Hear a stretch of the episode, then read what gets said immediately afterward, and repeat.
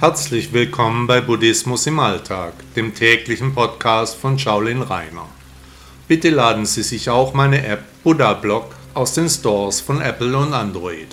Viel Freude beim Podcast.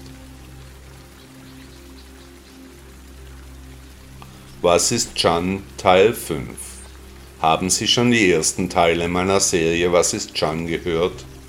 Heute geht es weiter mit dem fünften Teil. In den letzten Tagen sind wir der Frage nachgegangen, was Chan eigentlich ist. Eine allgemeingültige Antwort konnte sich nicht zeigen.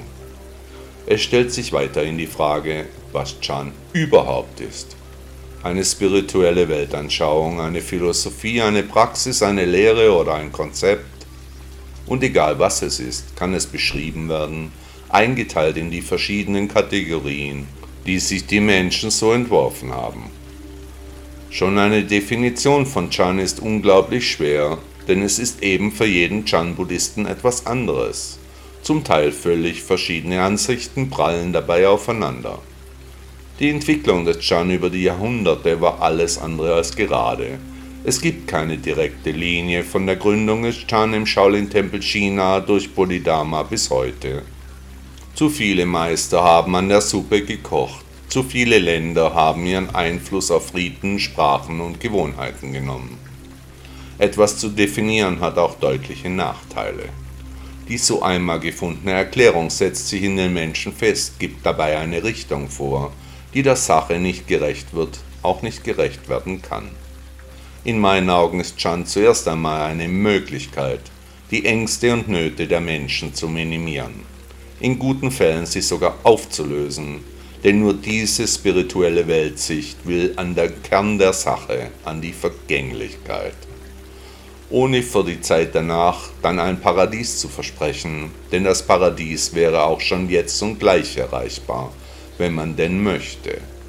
Und wenn man die nötigen Schritte angeht, wenn man sich traut. Chan erwacht in uns, so wie meins die Frage, was ist Chan überhaupt erst entstand. Dann erwachen wir, eines schönen Tages macht alles einen Sinn. Die Fragen sind verschwunden, die vorher undenkbaren Möglichkeiten sind zum Standard geworden. Die Verwirklichung der Reise auf den Spuren des Erwachten, des Erhabenen, die wurde immer einfacher. Die Antworten auf die Frage, was ist Chan, sind unendlich, aber es wird mit der Zeit immer klarer, dass Chan etwas sehr Wichtiges für uns ist so wie es für Millionen und Milliarden von Menschen vor uns schon eine Besonderheit war, so wie es in der Zukunft noch für viele Suchende etwas Einzigartiges sein wird. Wir haben eine Wahl, zwar bekommen wir vom Karma die Karten zugeteilt, wie wir sie aber ausspielen, das ist unsere Entscheidung. Ob wir heute Drogen nehmen werden oder eine neue Fremdsprache beginnen, wir wählen zwar anhand der zugeteilten Karten, aber wir spielen eindeutig mit. Also was ist Chan? Der Weg ist das Ziel. Morgen hören Sie weiter in meiner Serie Was ist Chan? Buddha sagte einmal, es gibt Geisteszustände, die von den Menschen innerlich noch immer nicht aufgegeben wurden. Hat Ihnen der Podcast gefallen? Danke, dass Sie Buddhismus im Alltag gehört haben. Bitte besuchen Sie auch meine Webseite shaolin-reiner.de.